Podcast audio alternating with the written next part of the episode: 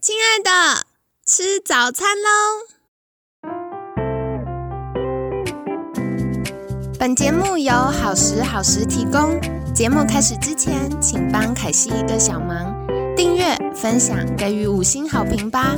也不要忘了追踪好时好时粉砖和 IG。现在也提供 Mr. Box 的订阅式赞助，让我们一起好好吃饭，好好生活，迎接幸福吧！嗨，欢迎来到凯西陪你吃早餐，我是你的健康管理师凯西。星期六快乐！那在今天呢，我们凯西严选的单元就要来聊一聊的是听众朋友们的提问。三月份大家有问了很多的问题，我觉得超级开心的，哈哈哈哈因为代表大家觉得诶节目内容有符合你们的需求，或者是大家真的有一些健康的议题，想要开始为自己做出一些努力。所以可惜在这边就是为你们大大的掌声鼓励，真的是非常非常棒诶。那接下来呢，我们会来聊四个主题。第一个是除毛可以改善私密处感染吗？那以及皮肤常常会有痘痘、脂漏性皮肤炎、霉菌感染是怎么一回事？那再来，女生要怎么吃才能避免子宫内膜增生呢？以及 AMH 太低，就是卵巢储备量，它的数值如果太低的话，该怎么办呢？那首先，除毛可以改善私密处感染吗？其实这个议题很有趣哦。一般医生会说不行。凯西个人的看法是，的确，我们私密处的毛毛啊，可能在女生尿尿完之后，可能我们擦了，可难免会沾附一些尿液或细菌。除毛可以降低就是粘附的细菌或者是尿液，然后呃造成细菌滋生，造成感染的问题。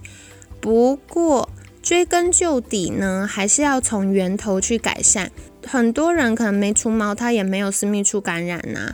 关键是你私密处的 pH 值跟好菌，就是菌丛的平衡，以及。身体本身是不是容易慢性发炎呢？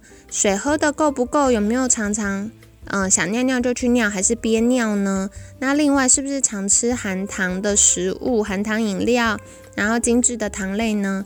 已经有科学家研究证实哦，就是如果常喝含糖饮料或吃一些精致糖类的话，会增加私密处感染的几率。追根究底，我们还是要从源头去改善。第一个是。呃，提升我们的免疫平衡，过与不及都不好，让免疫系统正常的工作。第二个呢是多喝水，想尿尿就要去尿尿，不要憋尿。水喝的不够，自然尿液比较浓，细菌比较多，或者是一些废物比较多，容易造成细菌滋生。那第三个是不要过度的灌洗，因为过度灌洗呢，会容易让私密处本来就是有一些保护的。这个黏膜啊，或者是分泌物啊，然后过度清洁会变干涩，甚至有隐形伤口。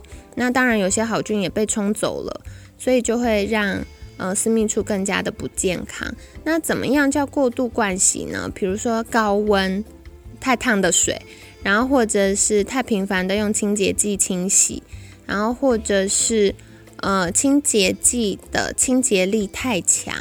这个都是常见，就是过度灌洗的状况。那当然有一些还用阴道灌洗，这个就更不建议了。可是凯西觉得有一个好方法，就是免治马桶。我们上完洗手间之后，就是用清水把这边残留的尿液或细菌冲走，然后再轻微的压干、擦干。那这个是很多听众朋友们。回馈说，哎，尝试了之后，私密处感染有下降的好方法，跟你分享喽。那当然，喝水啊、饮食这些也是要同步调整的。所以，除毛到底可不可以改善私密处感染呢？它从某一个很小的部分可以降低它感染的几率，可是从源头改善是更重要的。第二题，皮肤一直长痘痘，然后有脂漏性皮肤炎、霉菌感染，怎么办？凯西觉得这有分几个层次啦。第一个，长痘痘是不是清洁的问题？比如说带妆睡觉啊，或者是戴口罩摩擦啊，然后或者是呃在外面可能有一些空气污染啊，那回家没有好好的洗脸。其实凯西在呃前几周节目有请教麦克和妹子，就是关于他们对于妆品的专业。那他们就说，其实现在的清洁剂啊，就一般市售的洗面乳，它里面的界面活性剂就可以把毛孔洗干净了。所以呢，除非是有妆，比如说像有眼妆啊，常常是防水的，或唇妆防水，就是不会脱落的这种。好，那就需要额外的卸妆，不然彻底的清洁脸部就可以了。所以第一个关于痘痘是不是清洁的问题呢？那或者是寝具，然后头发，比如说有些人很久才洗一次头，那头发上的脏污就会沾到脸上，或者是寝具这个床包没有常清洗，也会有一些相关的细菌啊或皮屑。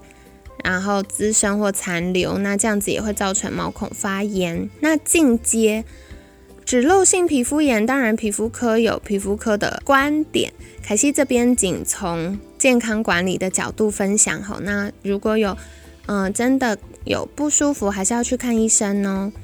那从健康管理的角度呢，我们就会觉得，一般来说，身体的排毒、排除毒素的管道有四个。第一个就是大家熟悉的尿尿，第二个是便便，这个都是大家比较熟悉的。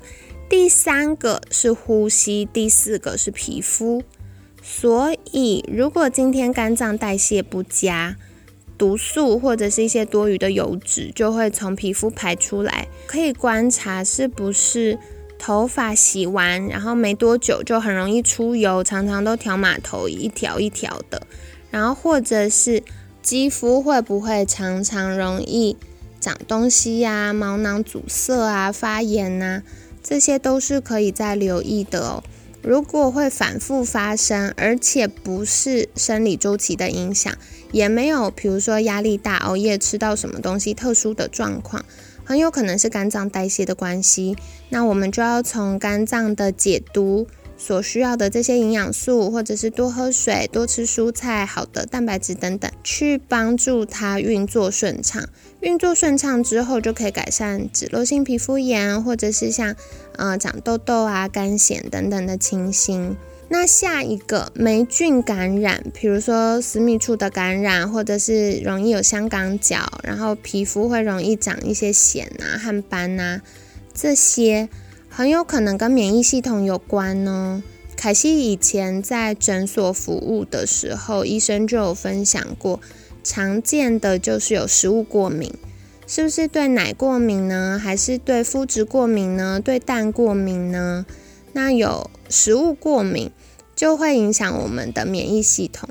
那正常来说，我们的表皮其实是有一些益生菌跟皮脂膜。就是里面有一些可以杀菌的生态，保护我们肌肤的健康。可是如果过度的清洁或者是食物过敏，让免疫系统错乱，或者是肠道菌丛失衡，就会打乱皮肤的这个防护城墙，就会容易被霉菌入侵。所以，当然，不管是脂漏性皮肤炎或霉菌感染呢，都需要请。皮肤科医师确认协助，可是更重要，从源头改善，让它不要再复发，就是饮食的调整。所以这个是痘痘跟呃皮肤的状况。第三题，这题呢是要问说，女生要怎么吃可以避免子宫内膜增生？我觉得这题常被问到，比如说像子宫内膜增生啊，子宫内膜异位啊，然后呃可能长肌瘤啊、囊肿啊、息肉啊。巧克力囊肿或者是多囊性卵巢，叭叭叭，就是女生很多妇科问题。关键第一个哦，第一个，如果已经照超音波或者是验血检查，发现有明显的发炎或已经有长东西，请优先寻找妇产科协助。因为呢，健康管理它是一个生活形态慢慢调整的过程，它没有办法今天说，哎，你吃什么就立刻好。可是如果今天这个情形已经会影响到呃我们的健康，甚至会有危险的时候，就不能单靠健康管理来处理了。这时候寻求医疗，然后寻求医师的专业建议是非常重要。不过凯西也可以理解，很多女生对于要开刀是很害怕的。所以如果你不放心，会有担忧，也可以寻求不同的妇产科的意见。但是如果医生都说，诶，这开刀比较好，或者怎么治疗比较好，就还是要听哦，这样子才可以保护我们的健康。那从源头来说，怎么样可以避免这些妇科疾病呢？其实，在呃星期一到五的内容里面，我们都有聊到了。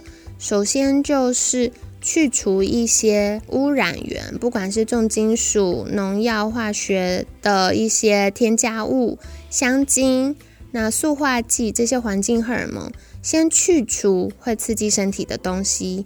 然后第二个呢是补充，补充什么呢？比如说荷尔蒙平衡的营养素、肝脏代谢的营养素、肠道健康的营养素。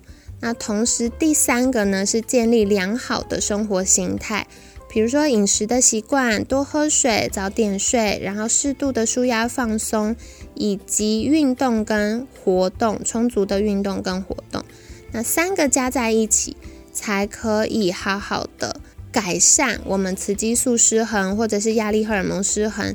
然后导致身体这个荷尔蒙不平衡所影响的一些妇科疾病。说回来，饮食的部分要怎么吃呢？其实凯西在前面的节目也有分享到哦，就是要避免精制糖类，然后避免一些刺激物质，像烟酒、咖啡或食物过敏源，然后要多吃好的蛋白质、好的油以及充足的蔬菜。所以这个是跟你们分享。如果你有更进一步不太确定，或者是想要寻求健康管理建议的话，也可以在私讯凯西，凯西会针对你个人的需求回应的。接下来第四题呢，我们要来聊的是 AMH 太低怎么办？就是我们在前面有邀请过送子鸟的谢嘉玲医师分享过 AMH 这个检测。那这个检测呢，它主要就是检测卵巢的功能，然后呃，确定卵巢里面卵泡、滤泡的这个储存量，就是到底我们还有多少颗卵子啦。可是卵子多不等于卵子健康，所以呢，这个也是跟大家分享的。那什么原因会造成 AMH 太低？主要的几个原因，第一个是基因。啊，如果你先天的基因就是数量比较少的话呢，那可能你验出来的数据就会偏低。所以这也是为什么凯西会建议所有就是超过二十七岁以上的女生，就可以先去做一下这个检测，确定一下自己的基础状况。那当然，第二个会影响的就是年纪。所以为什么很多都会说，哎，三十五岁是一个分界点？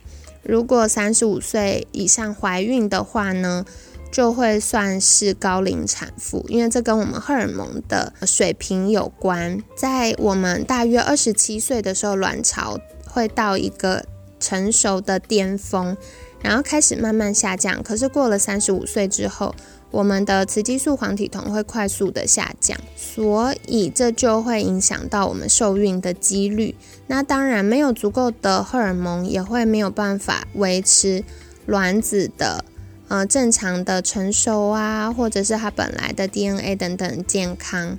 所以 AMH 太低，第一个先天的是基因，第二个后天是年纪，第三个是手术。如果有动过卵巢相关手术的话，有可能 AMH 会一下就是掉下来。如果有任何妇科的问题，然后要动到比较大的手术，比如说像有比较大肿瘤或者是有癌症的时候呢，凯西也会建议先跟医师讨论做预防性的处置，就是保留下我们生育的能力。如果你想要有宝宝的话。那有哪些解决方案？就是如果 AMH 太低，有哪些解决方案呢？如果是因为基因的原因，凯西就会建议先冻卵，趁年轻的时候保留足够的卵子。那你的卵子保留足够，你就比较有机会，呃，多尝试几次嘛。而且年轻的卵子通常比较健康，比较不会有 DNA 变异的问题。建议如果你年轻就发现 AMH 偏低，可以先冻卵。那第二个呢是，如果因为年纪比较长，又想要受孕，又发现 AMH 太低。就可以跟医师讨论，是用人工生殖的方式，或者是试管婴儿的方式。